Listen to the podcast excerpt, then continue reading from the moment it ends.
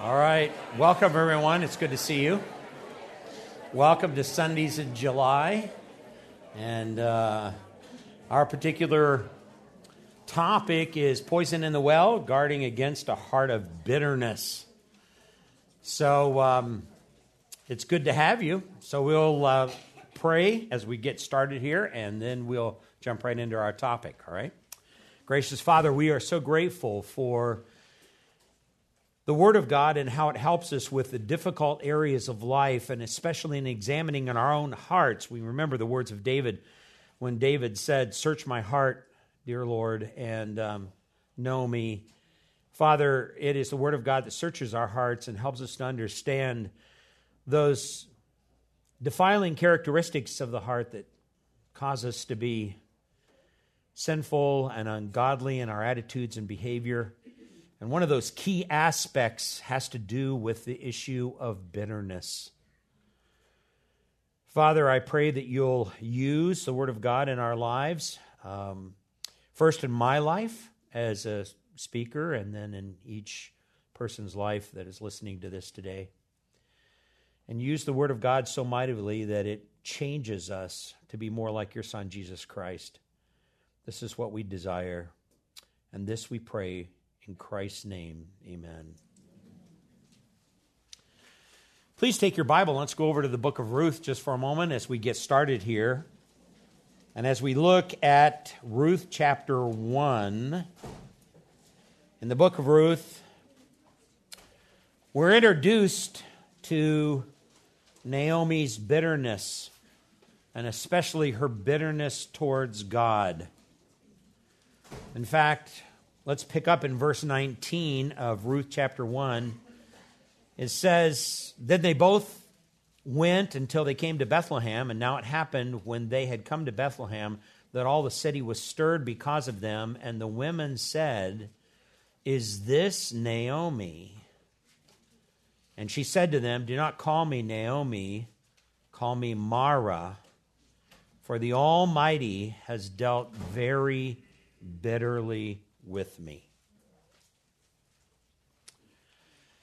You realize that Naomi had suffered some of the greatest losses that life could ever give a person. She had experienced severe famine, and that's one of the main reasons why she and her husband Elimelech left Bethlehem with their two boys and traveled to Moab.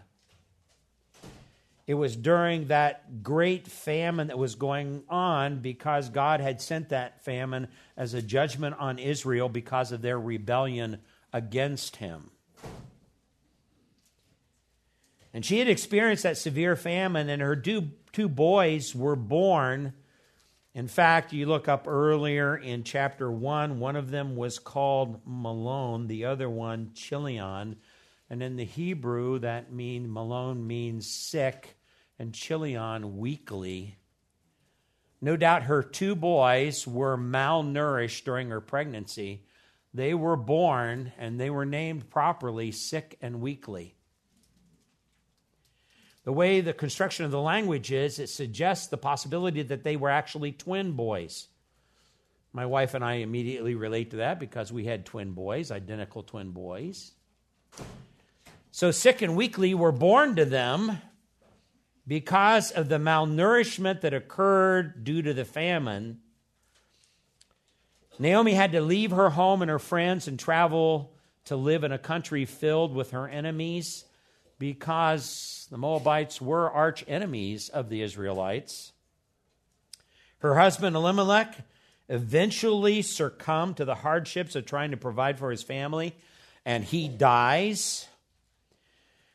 Her two sons do grow to meritable age where they marry two Moabite women, and soon after that, they die.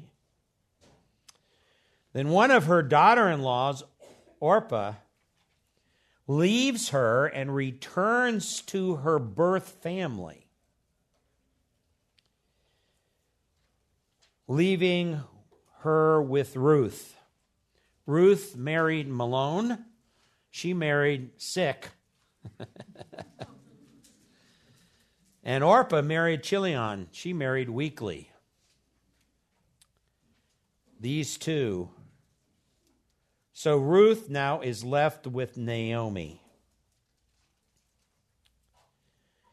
And as you can see in verse 20, after Ruth remains with Naomi and goes back to Jerusalem, which is a story in and of itself,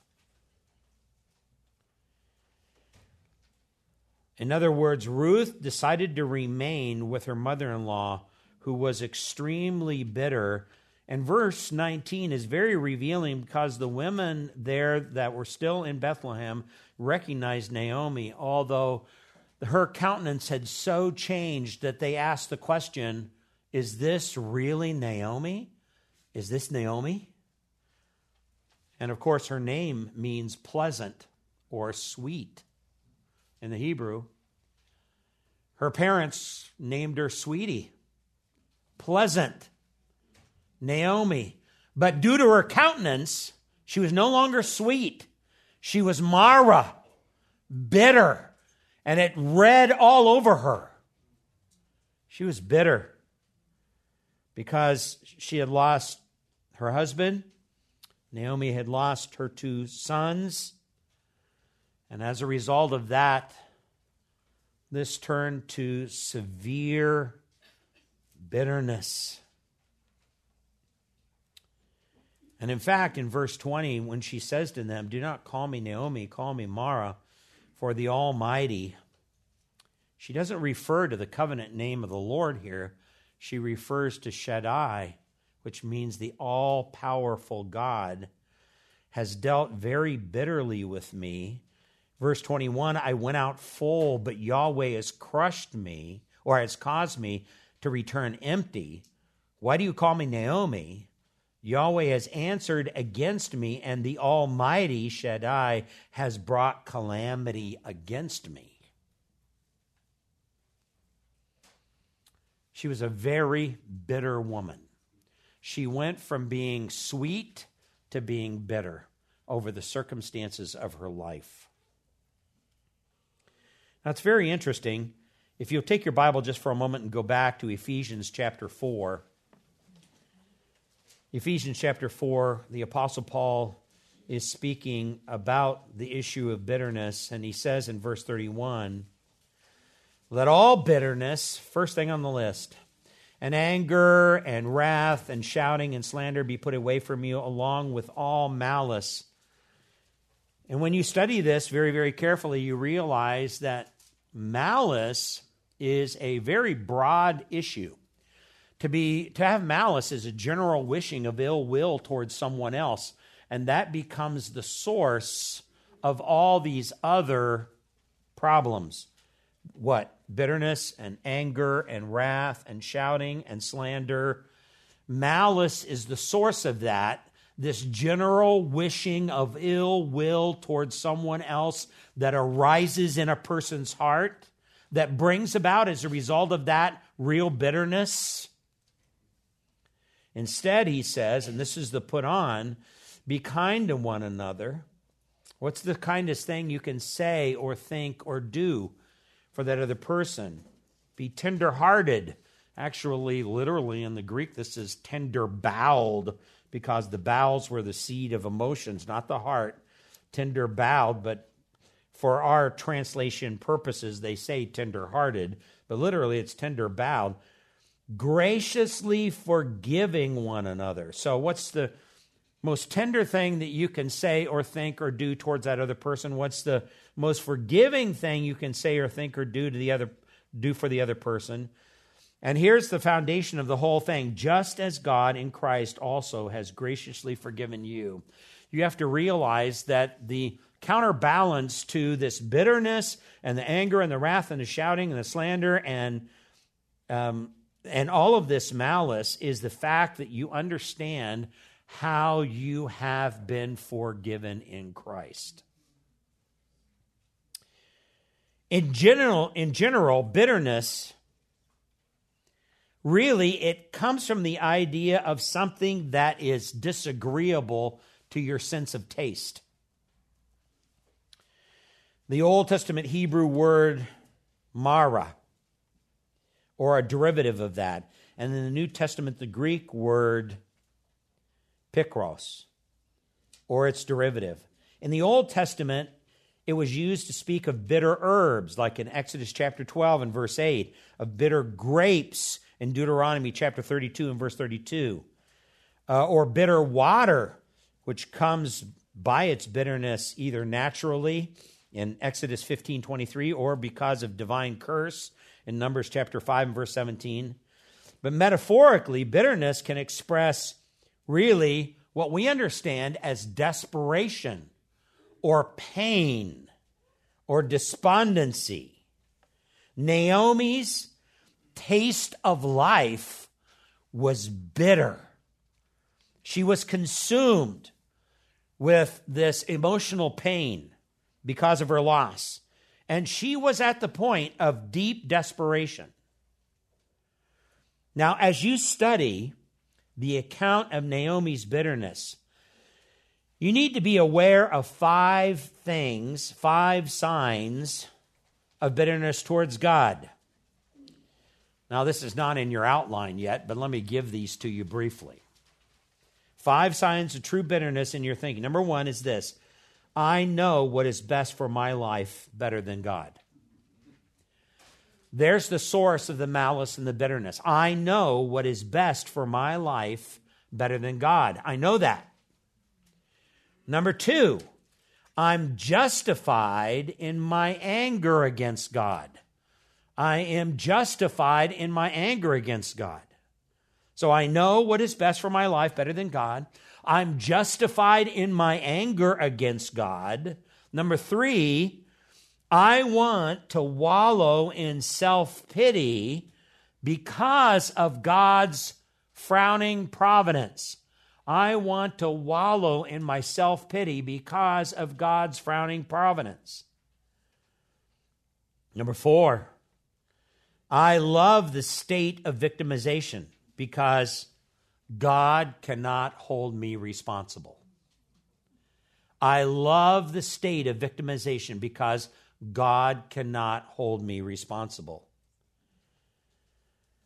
Number five, last of all, I'm unhappy and ungrateful because God has abused me. When you go back to Ruth chapter 1 and you carefully study the terminology that Ruth is using here, she is essentially saying that Shaddai, God the Almighty, has been abusive towards me. He is an abusive God. Bitterness imprisons your soul. But love and trust in God's providence frees it. Like a bird released from a cage, you live free. John Broger, who's the author of Self Confrontation, a manual for in depth discipleship, has made this observation about bitterness when he says, Anger and bitterness are two noticeable signs of being focused on self and not trusting God's sovereignty in your life. When you believe that God causes all things to work together for good to those who belong to Him and love Him, you can respond to trials with joy instead of anger and bitterness. Now, there's something I want you to memorize. All right? In fact, we're going to say this together. Are you ready? We're going to learn today. Okay? Let's see if we could put this up on the screen. Does this look like you when you become bitter? All right, here we go. The first thing is this when bitterness towards circumstances is acute. All right, you ready to say that? When bitterness towards circumstances is acute. Thank you, both of you. Let's all of us do it, all right? Here we go. When bitterness towards circumstances is acute, then bitterness towards God is the root, and bitterness towards others is the fruit. I want you to remember that. We're going to come back to that and we're going to break that down. When bitterness towards circumstances is acute, then bitterness towards God is the root, and bitterness towards others is the fruit. There it is. We're going to memorize that together, something that you need to remember concerning the issue of bitterness in your life. So let's take a look at the first thing here. This brings us to the setting, which is bitterness towards circumstances is acute. The root of Naomi's name, as I mentioned just a little bit earlier, has to do with pleasantness. It has to do with um, sweetness, uh, liveliness, delight. Her name meant pleasant or sweet. And the irony of her name is spelled out with clarity in Ruth chapter 1 and verse 20 because her birth name was sweet, but her perception of life had become bitter. She got tired of people calling her sweetie. Even today, you can hear a parent refer to their child as sweetie or honey. How strange it would be if later on that same child grows up and wants to be called seething or anguished. Don't call me sweetie anymore. Call me seething. All right? I don't want to be called that anymore. The circumstances in Naomi's life had set the stage for a lack of trust in God's providence to surface as really very, very distasteful bitterness. Bitterness in her life. So, as we take a look at this, there, let me give you three other examples of bitterness in Scripture, and one of them may be surprising to you. The first one really comes from Genesis chapter 27 and verse 34.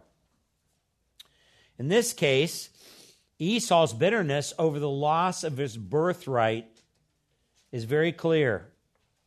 When Esau heard the words of his father, he cried out with an exceedingly great and bitter cry and said to his father, Bless me, even me also, O my father. Esau fully expected his brother or his father uh, Isaac's covenant family blessing because he was the firstborn. But Isaac had given it to his younger brother Jacob. And upon learning of this, Esau now adopts the position of a victim and bitterly pleads his case, but it was of no use. The deed was already done. And in fact, the author of Hebrews talks about this. So take your Bible, let's go over to Hebrews chapter 12. We can gain a little bit of insight into the issue of bitterness here. In verse 15, Hebrews chapter 12 and verse 15.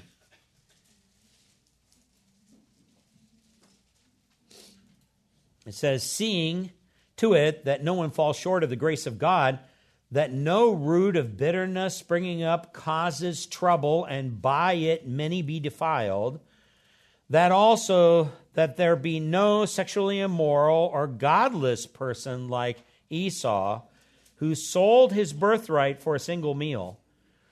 For you know that even afterwards, when he desired to inherit a blessing, he was rejected, for he found no place for repentance, though he sought it with sought for it with tears. Now, the question is here what did he seek for?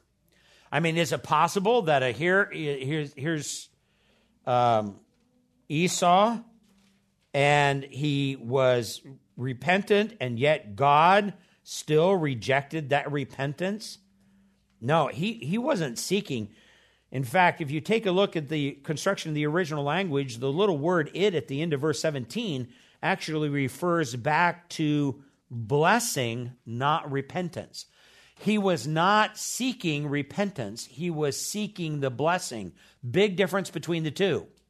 What did he seek? He sought the blessing. He wanted the good things of this life and he wanted the comforts of this life. He wanted to receive the inheritance, but he was not willing to acknowledge the fact that he had sinfully denied his birthright.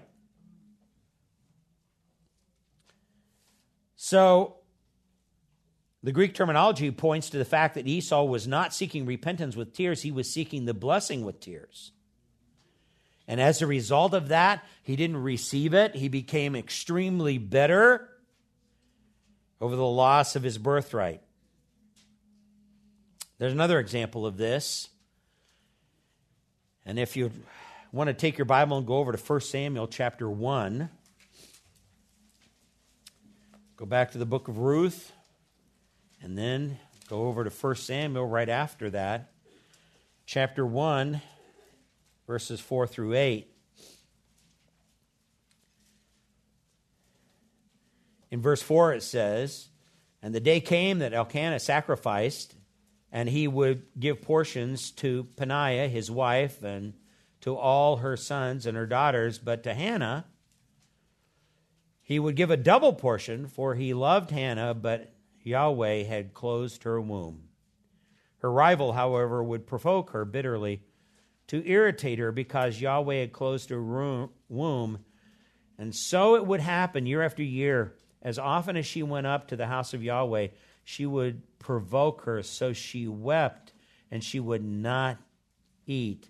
Then Elkanah, her husband, said to her, Hannah, why do you weep? And why do you not eat? And why is your heart so sad?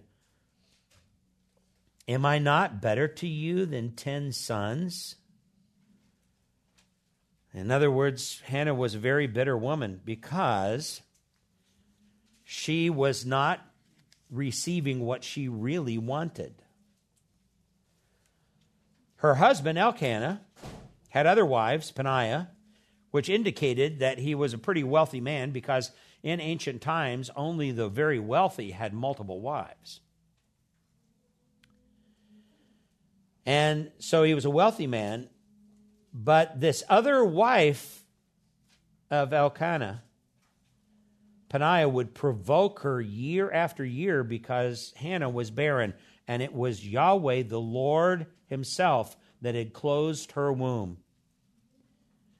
It's significant then later on that the high priest Eli was within sight of Hannah while she was at Shiloh.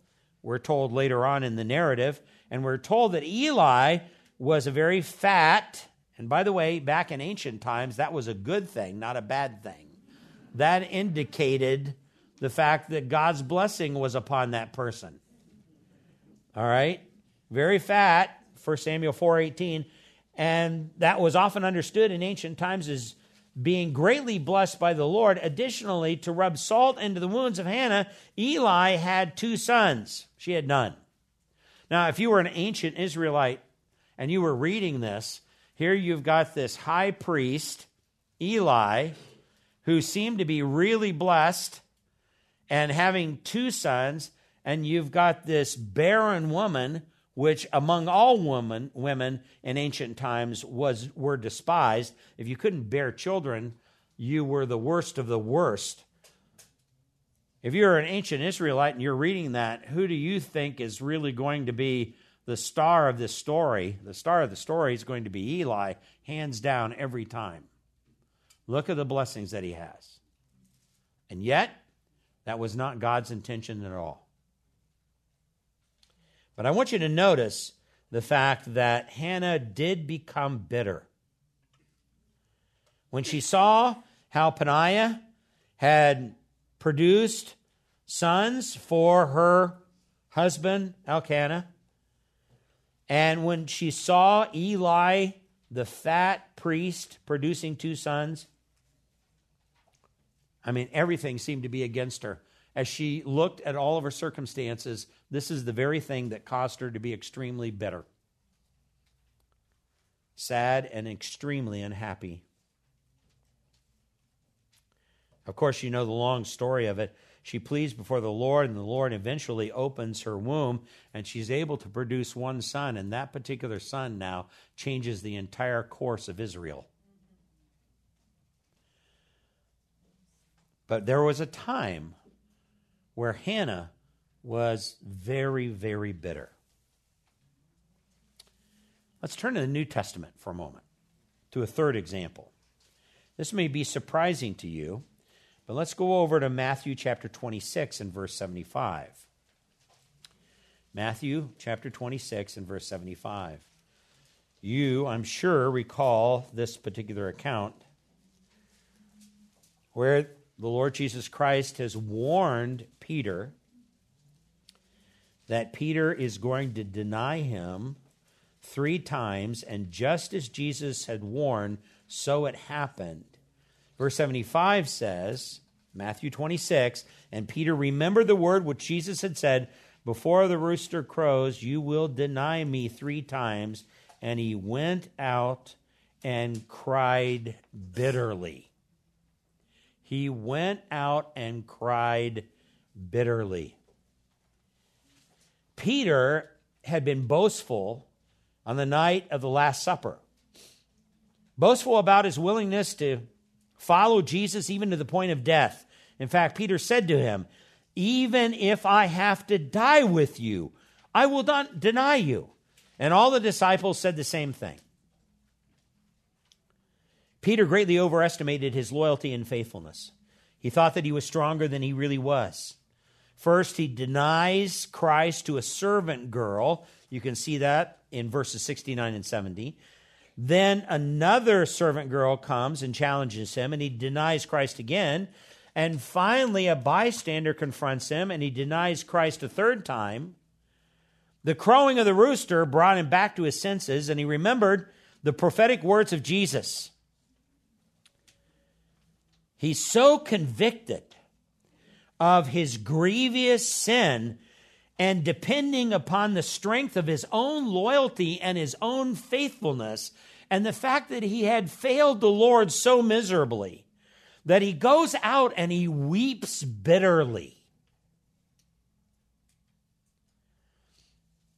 Now, in all three of these cases, you can see this with Esau, you can see it with Hannah, you can see it with Peter, and you can also see it with Naomi, which would be the fourth case.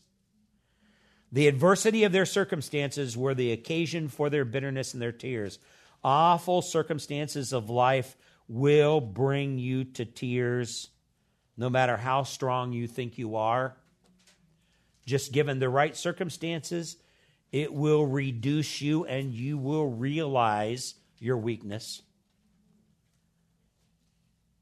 What can we learn from some of this? What's really key here? There are some theolog- theological lessons you can learn from your circumstances. One is this that bitterness is sowed when your heart desires the comforts of this life more than pleasing God. Bitterness is sowed when your heart desires the comforts of this life more than pleasing God. Moses was the exact opposite of Esau. In Hebrews 11, verses 24 through 26, it says, By faith, Moses, when he had grown up, refused to be called the son of Pharaoh's daughter, choosing rather to endure the ill treatment with the people of God than to enjoy the passing pleasures of sin, considering reproach of Christ greater riches than the treasures of Egypt, for he was looking to his reward. In other words, Moses had an eternal perspective in life. And may I suggest to you that's one of the great guards against bitterness, having that eternal perspective. If you're focused in on your circumstances around you, if you're very myopic in your view of life and all you see is everything that it's you have lost, if that's all you see and you don't have the long term or the eternal perspective, which is the godly perspective, you will fail and you will succumb to bitterness. You'll begin to think ill will about how God has treated you.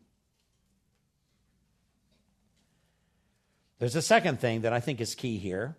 The second thing is that bitterness does not come from your bad circumstances, it comes from your perception of your circumstances.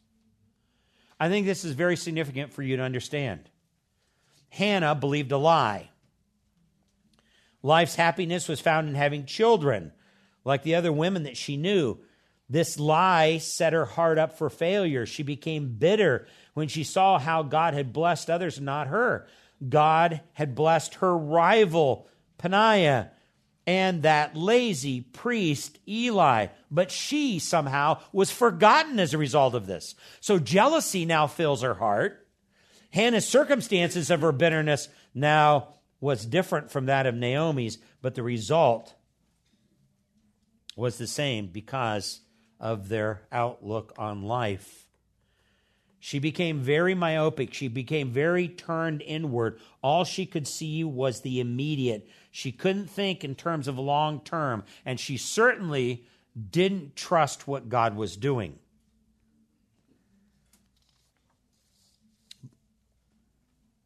James chapter 3 and verse 14 says, But if you have bitter jealousy and selfish ambition in your heart, do not be arrogant and so lie against the truth.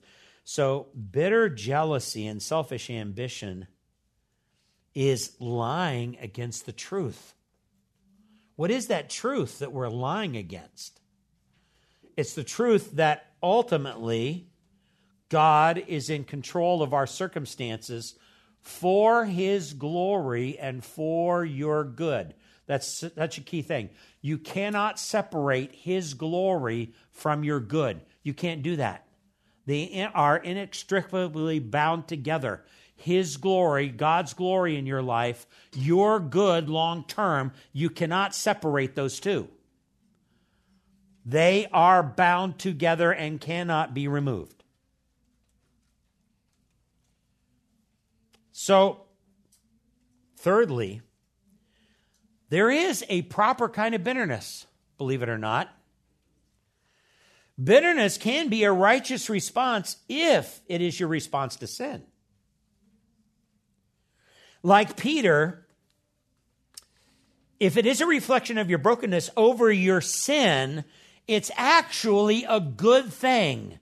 When was the last time you were bitter over the fact that you had failed the Lord. When was the last time? It's a sign of genuine repentance. In this case, you're not bitter at God, you're bitter at yourself for displeasing God. In other words, this is where poor self esteem is actually a good thing. Amazing. Unloving yourself. That's part of progressive sanctification. Unloving yourself and loving God more and others more than the human tendency to love self. It's a sign of genuine repentance. James says this about a repentant heart in James 4, verses 9 and 10. He says, Be miserable and mourn and weep.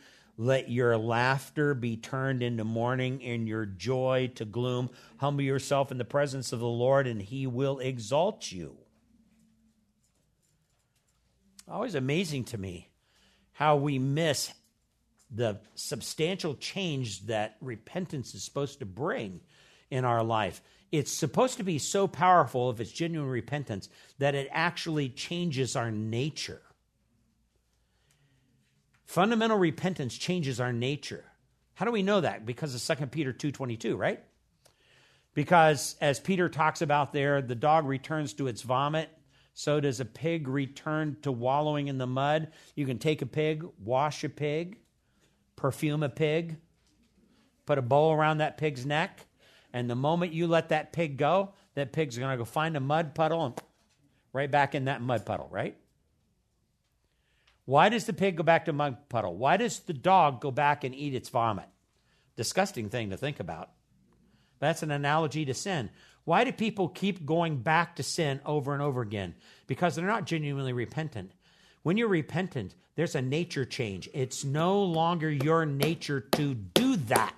It's no longer your nature. You don't want to do that anymore. You're no longer a dog. You're no longer a pig. You're changed fundamentally in your nature. That's why you weep. That's why you mourn. That's why you become bitter over the fact that you have failed your Lord. That's a good kind of bitterness. 2 Corinthians chapter 7, verses 10 and 11. Listen to this. For the sorrow that is according to the will of God produces a repentance without regret, leading to salvation, but the sorrow of the world produces death. For behold, what earnestness this very thing, this godly sorrow is produced in you.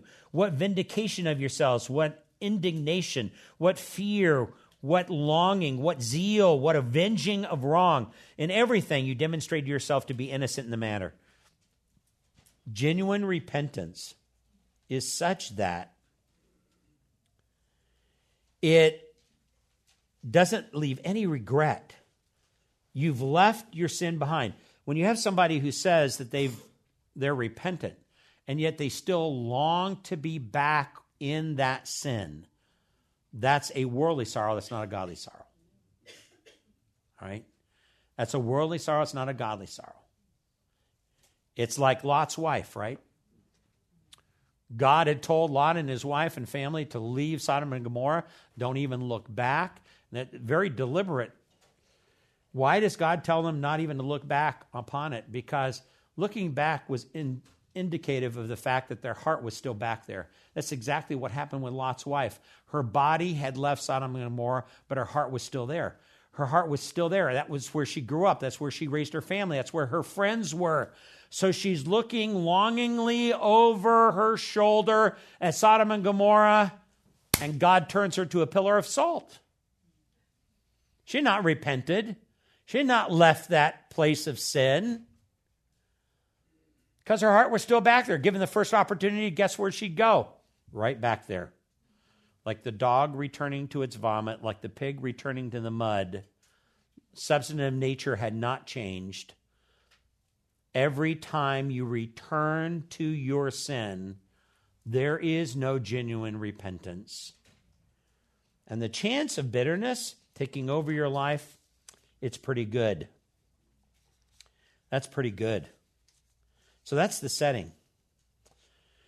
But what is the source of all of this? We've already suggested this a little bit. Obviously, the source of this is your bitterness towards God. The root of any tree determines the value of the fruit. When you have bad roots, you have bad fruits. This is the source of poison that's a part of your well. How you respond to setbacks, hardships, losses, difficulties of life really reveals the condition of your heart towards God. It reveals what you really think about God, whether He is a God of goodness, righteousness, truth, love, whether you believe that He's really working all things for His glory and your good, because you cannot separate those two, as I, I, suggested just a little bit earlier. When, when you experience a frowning providence, does it cause you to question whether or not God is good? Do you believe that God is abusing you? Do you question the love the Lord Jesus Christ has for you?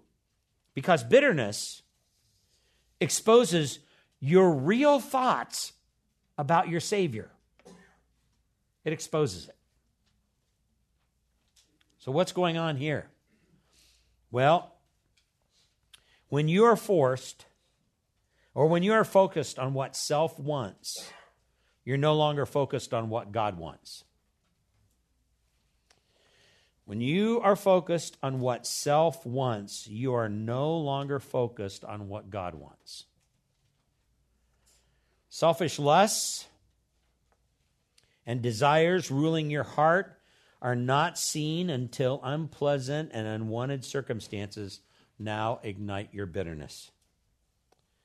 The difficulties of life really are God's chief tools in revealing your heart.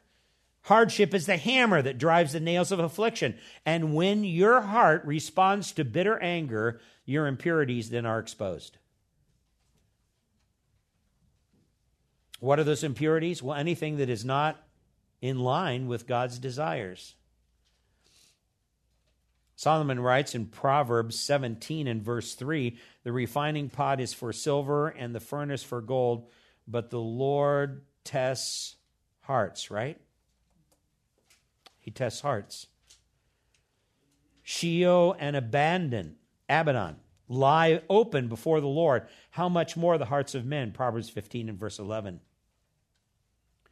God loves to test hearts. He takes us through difficulty, He takes us through hardship, He takes us through wilderness experiences when we when He tests our hearts. He doesn't test our hearts so that He can know what's in them. He already knows what's in your heart. He's omniscient. He tests the heart so that you can know what's in your heart. That's the issue. We think we know our hearts. We don't really know them until we have to go through those trials. We don't really know them. We think we do. Note the words of David, the great grandson of Ruth. First Chronicles chapter 29 verse 17. He says, "Since I know, oh my God, that you try the heart and delight in uprightness, I in the integrity of my heart have willingly offered all these things so now with joy I have seen your people who are present here make their offerings willingly to you. So he delights in uprightness and integrity of heart. That's what God delights in. So, after knowing that the Lord will test your heart with loss and hardship, can you still pray with David in Psalm 26 and verse 2? Examine me, O Lord, and try me. Test my mind and my heart. Can you pray that prayer? Examine me. Try me. Try. And the Hebrew terminology is very clear. Take me through hardship so as to test my heart, to reveal whether or not my affections for you are pure. Are they pure? There are many Christians who can't pray that. They're afraid about what would come out. Then, out of bitterness, your flesh will want to accuse God of wrongdoing, believing that He has made an awful mistake in your life. In your bitterness, you're acting like God has made this horrible mistake. You may even think that you need to forgive Him for the mistake He has made which is pure heresy. Sinful bitterness is always rooted in a false belief that God, about God and his purposes. And listen, nowhere in the Bible is there ever a hint anywhere that we must forgive God, even though there are numerous Christians who promote that idea. You don't forgive God of anything. Why? Because he's perfect. He's never erred in all of eternity, and you're not his first mistake. You have to think about that. Numbers 23 and verse 19 God is not a man that he should lie, nor the Son of Man that he should repent. Has he said, and will he not do it?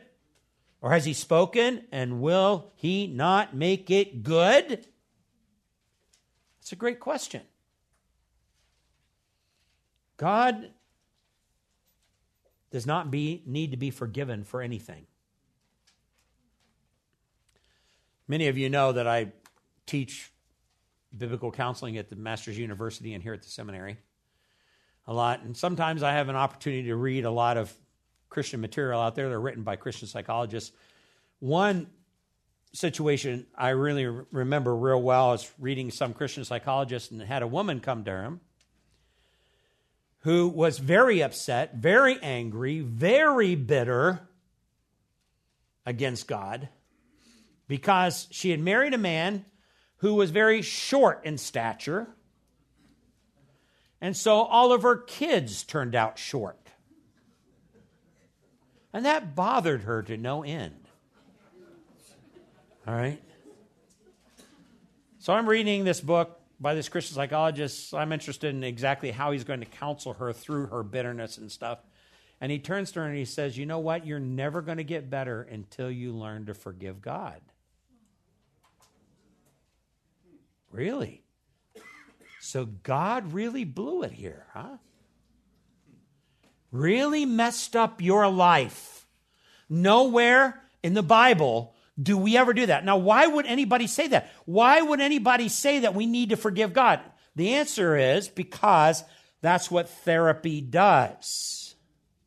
Therapy's goal is to help you feel better, which means oftentimes helping you feel better means feeling justified in your sinful attitude towards God. That makes me feel better. No, it's not the goal. That is pure heresy. One Christian author wrote this about the false notion of forgiving God. He said this Some well meaning counselors, and he was referring to Christian psychologists, may say that you need to forgive God for the things that you have endured. Yet never in Scripture are we asked to forgive God. God has not wronged us. God is ultimately the only truly wronged party, as he is the only one who is truly innocent. It is we who have sinned against him. In his graciousness, he has chosen to pay the penalty for our sins himself and to save us. If we are holding on to anger against the Lord, let his grace melt your bitterness. Only in submission to him will you find peace. There you go. That's what should be done in regards to bitterness. So, what else can we say about this? Well, that doubt and mistrust of God's benevolent sovereignty is the core sinfulness of bitterness. It's the core sinfulness of bitterness. I like what Jerry Bridges wrote about the bitterness of God. He says, Bitterness arises in our hearts when we do not trust in the sovereign rule of God in our lives. It arises in our hearts when we do not trust the sovereign rule of God in our lives. So there are two questions you need to answer for yourself. The first question is this Can you trust the sovereign goodness of God in your life? Can you do that? One Christian author says, It is not easy to trust God in times of adversity. No one enjoys pain. And when it comes, we want it relieved as quickly as possible. Even the Apostle Paul pleaded with God three times to take away the thorn in the flesh before he finally found God's grace to be sufficient. Joseph pleaded with Pharaoh's cupbearer to get me out of this prison in Genesis chapter 40 and verse 14. And the writer of Hebrews very honestly states no discipline seems pleasant at the time, but painful. That's true. But our lives become like watermelon seeds, right? We do. You're going to probably celebrate the 4th of July tomorrow and have watermelon. And you ever take a watermelon seed there and you put it on the little table in front of you and put your finger on it, you press down and, and it pops out, you know, and then that's where always slipping out from underneath God's sovereign purposes in our lives, or we're try to. We're always trying to do that. You've got to understand that God is good all the time. He does not cease to be good when painful hardships somehow invade your life. Lamentations 3, Jeremiah writes, Who is there who speaks and it comes to pass unless the Lord has commanded it? Is it not from the mouth of the Most High that both good and ill go forth? Great question. Isaiah 38, verse 17. King Hezekiah here confesses that the Lord's hardship in his life was good for was for his good, I should say. Listen what he says. Lo, for my own welfare, I had great bitterness. for my own welfare, I had great bitterness. It is you who has kept my soul from the pit of nothingness, for you have cast all my sins behind your back. Can you trust the sovereign goodness of God in your life? Second question is this Can you rely upon his unseen providence without surrendering to continual bitterness? Can you do that?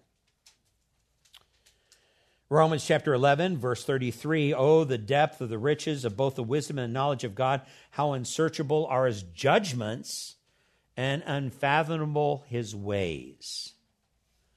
So God's providence in your life is manifested through his infinite wisdom, something that is far beyond the human mind to grasp or even to fully comprehend. He is willing and is actually working everything out for his glory and your good. In fact, those two are wedded together. Lamentations chapter 3, verses 32 and 33 For if he causes grief, then he will have compassion, according to his abundant loving kindness, for he does not afflict willingly or grieve the sons of men. You understand, Jeremiah is writing that as he's watching Jerusalem burn. After preaching for 40 years there in Jerusalem, calling the people to repentance, and yet he ha- absolutely has zero converts, right? One of the most despised prophets in the entire Bible was Jeremiah. Imagine somebody preaching for 40 years and having zero converts. Why, that man wouldn't last in America at all. But he was a total success in God's eyes. He did exactly what needed to happen. And then, after he preached, and the judgment of God falls upon Jerusalem, and he's standing there watching out his window, the city burning. He's able to write these words If he causes grief, he will have compassion, according to his abundant loving kindness. For he does not afflict willingly or grieve the sons of men. Imagine that. David writes these words.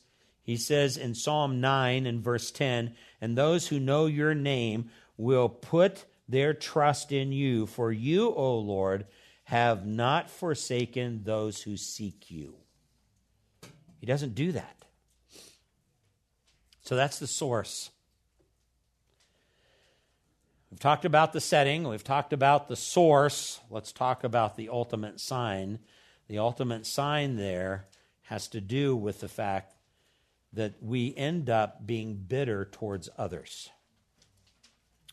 Once you've allowed your heart to be bitter towards God, it sours all the other relationships in your life. You find yourself short tempered, pessimistic, withdrawn, unwilling to make the effort to invest in relationships with others. I have seen bitterness destroy marriages, friendships, parent child relationships, in law relationships, step family relationships, even churches. It's an ugly and very disgusting fruit that's really a part of a person's life when a person becomes bitter. So, when you are bitter towards God, it's easy to focus that bitterness upon other people. In 1 Samuel chapter 18 and verse 7, King Saul is an angry, bitter man. Uh, the focus of his anger was upon David, and even though Saul was the chosen king of Israel, he became intently intensely jealous of the abilities and gifts of David. David killed Goliath. And the women of Israel sang songs that elevated David above Saul. The women sang as they as they played and said, Saul has slain his thousands and David his ten thousands. Wow. Saul basically was saying, David is a little pipsqueak. He's a servant in my kingdom. I'm the king. The women should be singing about me, not him. And so he became intensely jealous towards David. Saul turns on David, and ultimately Saul's anger was against God for allowing David to outshine him and even anointing David as the next king of Israel. So you believe that you have been wronged and you are emotionally wounded. Sometimes your bitterness towards God is transferred to your bitterness towards other people. Your bitterness towards others ultimately is the fruit of your bitterness towards God. You become very miserable person to be around. You need to study the life of Saul and how he became a very angry and embittered man. This is where your hurt feelings are taking command of your life. You're responding out of pain rather than responding out of purpose. And your purpose as a believer in Jesus Christ is to live for his honor, not your hurt.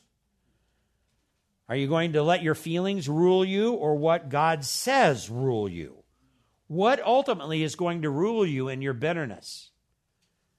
Secondly, you will tend to misread the actions of others and easily become offended. When you believe that you're threatened or your life is in danger, it's easy to misread the actions of others. Bitter people are very poor judges of intentions. You believe that others have purposely put you in the position of danger or hurt, and they do not care about your welfare or your feelings. We misread people, right? We misread people. This is exactly in Luke chapter 8 what happened to the disciples. When Jesus says, Let's cross the Sea of Galilee, so they get, they get on the boat, and Jesus immediately goes fast asleep. He had been very active and busy in, in terms of his ministry, and a fierce storm comes up.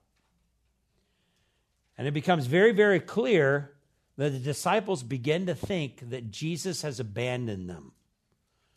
They misread his intentions. And you'll tend to do the same thing in the actions of others and become easily offended towards other people, much more easily offended when you become bitter. Thirdly, you view yourself as a perpetual victim of unjust and unfair cruelty of others. Bitterness always views itself as a victim. Others continually treat you unjustly and unfairly. In order to justify their bitter feelings, they have to conclude that, you know. In Jeremiah chapter 20 and verse 9, when Jeremiah was bitter over the failure of the people of Jerusalem to respond to his prophetic preaching, he quit. In Jeremiah 20 and verse 9, he described his bitterness as a fire in his bones. But if I say, Jeremiah says, I will not remember him or speak any more in his name, then in my heart it becomes like a burning fire shut up in my bones, and I am weary of holding it in. I cannot endure it. Later on again in Lamentations chapter 3 and verse 4, Jeremiah describes his bones as being broken due to his bitterness. He has caused my flesh and my skin to waste away. He has broken my bones. God has brought a horrible judgment upon the land, and Jeremiah was bitter over the fact that no one repented, no one responded. Self pity leads to bitterness, and bitterness leads to victimhood. Later on, Jeremiah comes to his senses in the book of Lamentation. He repents of that and he remembers the loving kindness of God, which is the big change. Secondly, I want you to understand that unforgiveness then is a sign of your failure to remember your unworthiness of God's forgiveness while continuing to be better, which really brings us back to Ephesians chapter 4 verses 31 and 32. Often, your failure to deal with your own God directed bitterness becomes an excuse to be critical of others. Makes perfect sense. If you believe you have a right to be critical of God, then certainly you have a right to be critical of others. You've elevated your standard and your view of life above God's, and of course, above everyone else who seems to be inferior in terms of their view. Jesus said there on the Sermon on the Mount in Matthew 7 do not judge, that you will not be judged, for in the way in which you judge, you will be judged, and by the standard you, of measure, it will be measured to you. Why do you look at the speck that is in your brother's eye, but you do not notice the log that is in your own eye? How can you say to your brother, Let me take the speck out of your eye, and behold, the log is in your own eye? You hypocrite, first take the log out of your own eye, and then you will see clearly to take the speck out of your brother's eye. You know what? Jesus loved hyperbole.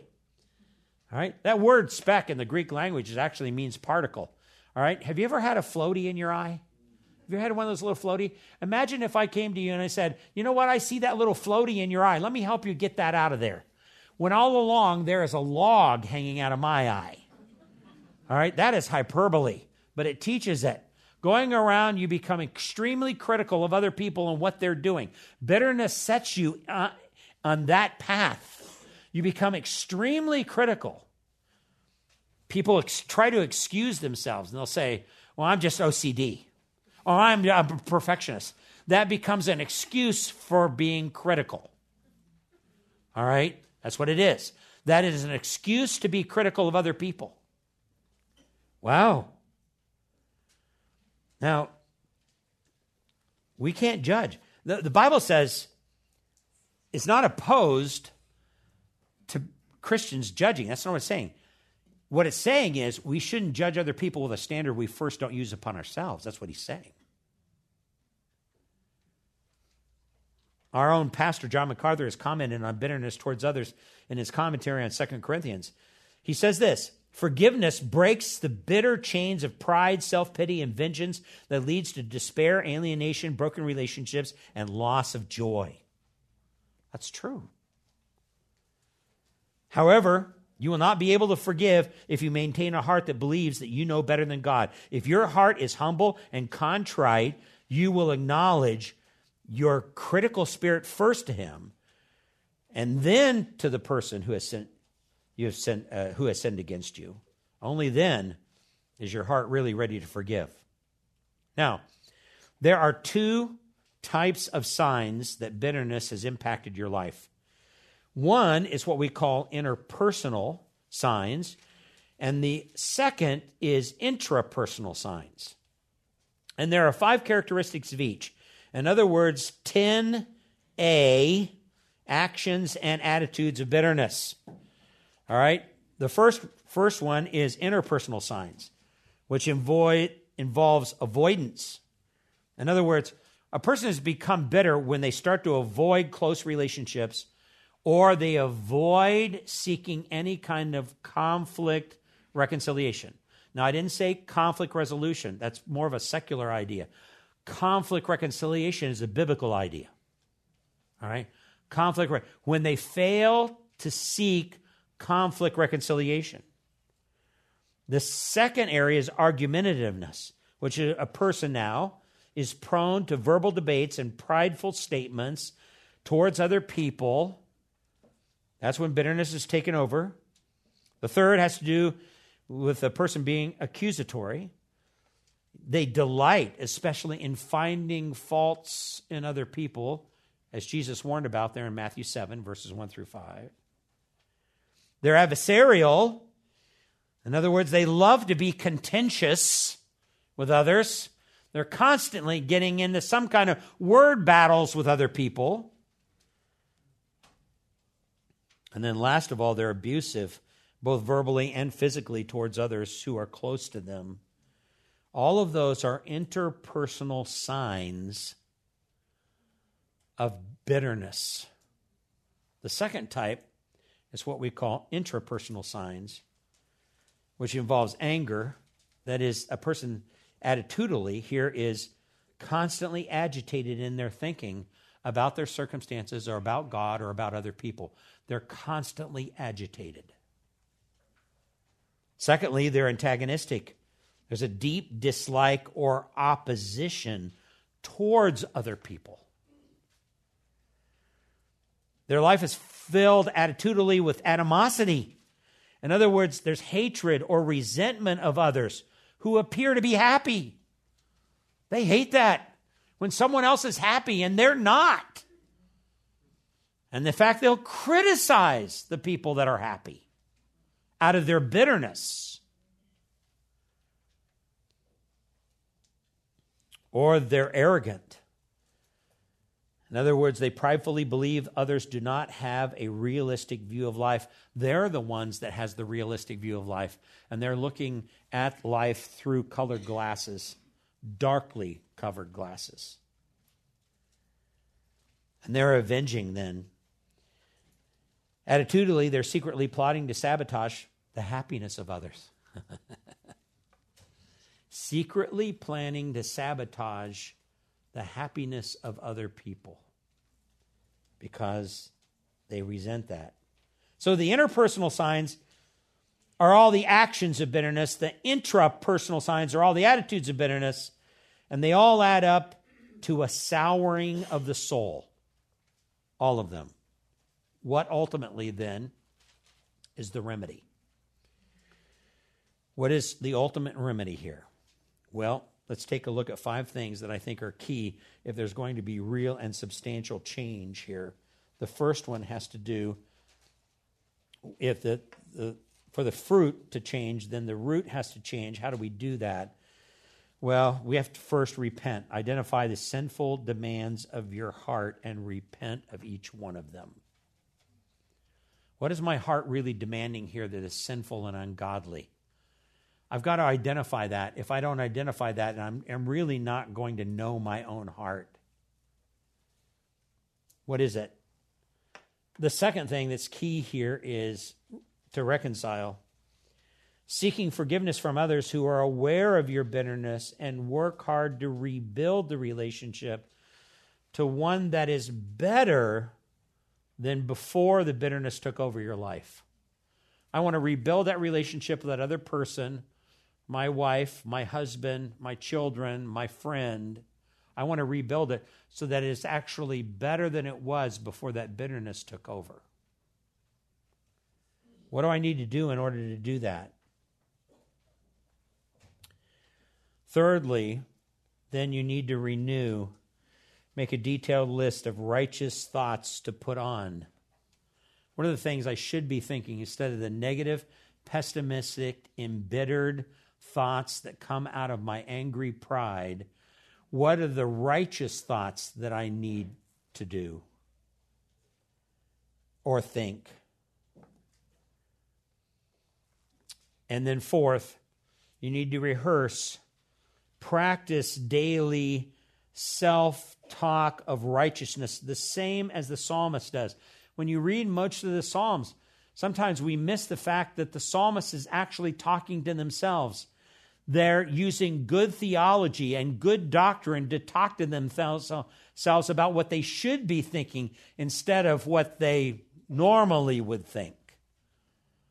What should you be thinking? Self talk is very important here. You're talking to yourself from the standpoint of biblical truth, not from the standpoint of negative, angry, embittered, pessimistic thoughts. We're not, we're not talking that way. We're talking thoughts that are true and based upon good, godly truth. And then you need to remind God's overwhelming graciousness to you should be the graciousness you extend to other people. You need to remind yourself of that all the time. So, repentance, reconciliation, renewal, rehearsal, and reminding in order to change that bitterness. Change that bitterness. It'll destroy you. It'll destroy your home. It'll destroy your relationships. It'll destroy your friendships if you allow the bitterness to go on. It's a cancer that has a life of its own inside of you. You can't ignore it and expect things to get better in your life. It will just slowly get worse. Some time ago, I was reading uh, John Bunyan's material, and this statement stood out to me. Listen to the insightful words of John Bunyan about frowning providence. He says this Do not even such things as are most bitter to the flesh tend to awaken Christians to faith and prayer, to a sight of the emptiness of this world, and to the fadingness of the best it yield? It's a great question. Doth not God by these things oftentimes call our sins to remembrance and provoke us to amendment of life? How then can we be offended at such things by which we reap so much good? Therefore, if mine enemy is hungry, let me feed him. If he thirst, let me give him drink. Now, in order to do this, Bunyan says, number one, we must see good in that in which other men can see none. Number two, we must pass by those injuries that other men would revenge. Number three, we must show that we have grace and that we have made that we are made to bear what other men are not acquainted with. And number four, many of our graces are kept alive by those very things that are the death of other men's souls. And then he concludes with this The devil, they say, is good when he is pleased, but Christ and his saints when displeased. Wow. Are you good when you're displeased? Or are you bitter? All right? Well, I told you we were going to memorize something, right? So let's say it together, shall we? She is radically changed now.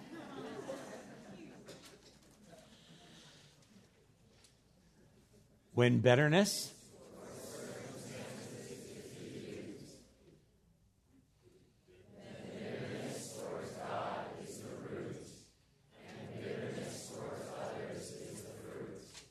Perfect. Let's bow for prayer. Gracious Father, we thank you so much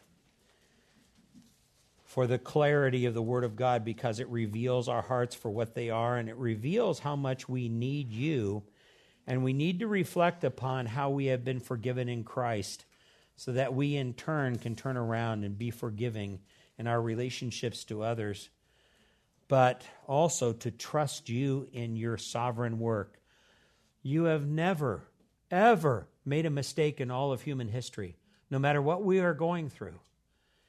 And we are not your first mistake. You know exactly what you're doing. You are bringing about everything in our life, all the circumstances, including the frowning providences of life, around to your glory and to our good. I pray that you'll help us to live with that as our focus, especially when life becomes extremely hard, difficult, and we experience losses that we think we cannot bear. Help us to hold on to your goodness and your grace.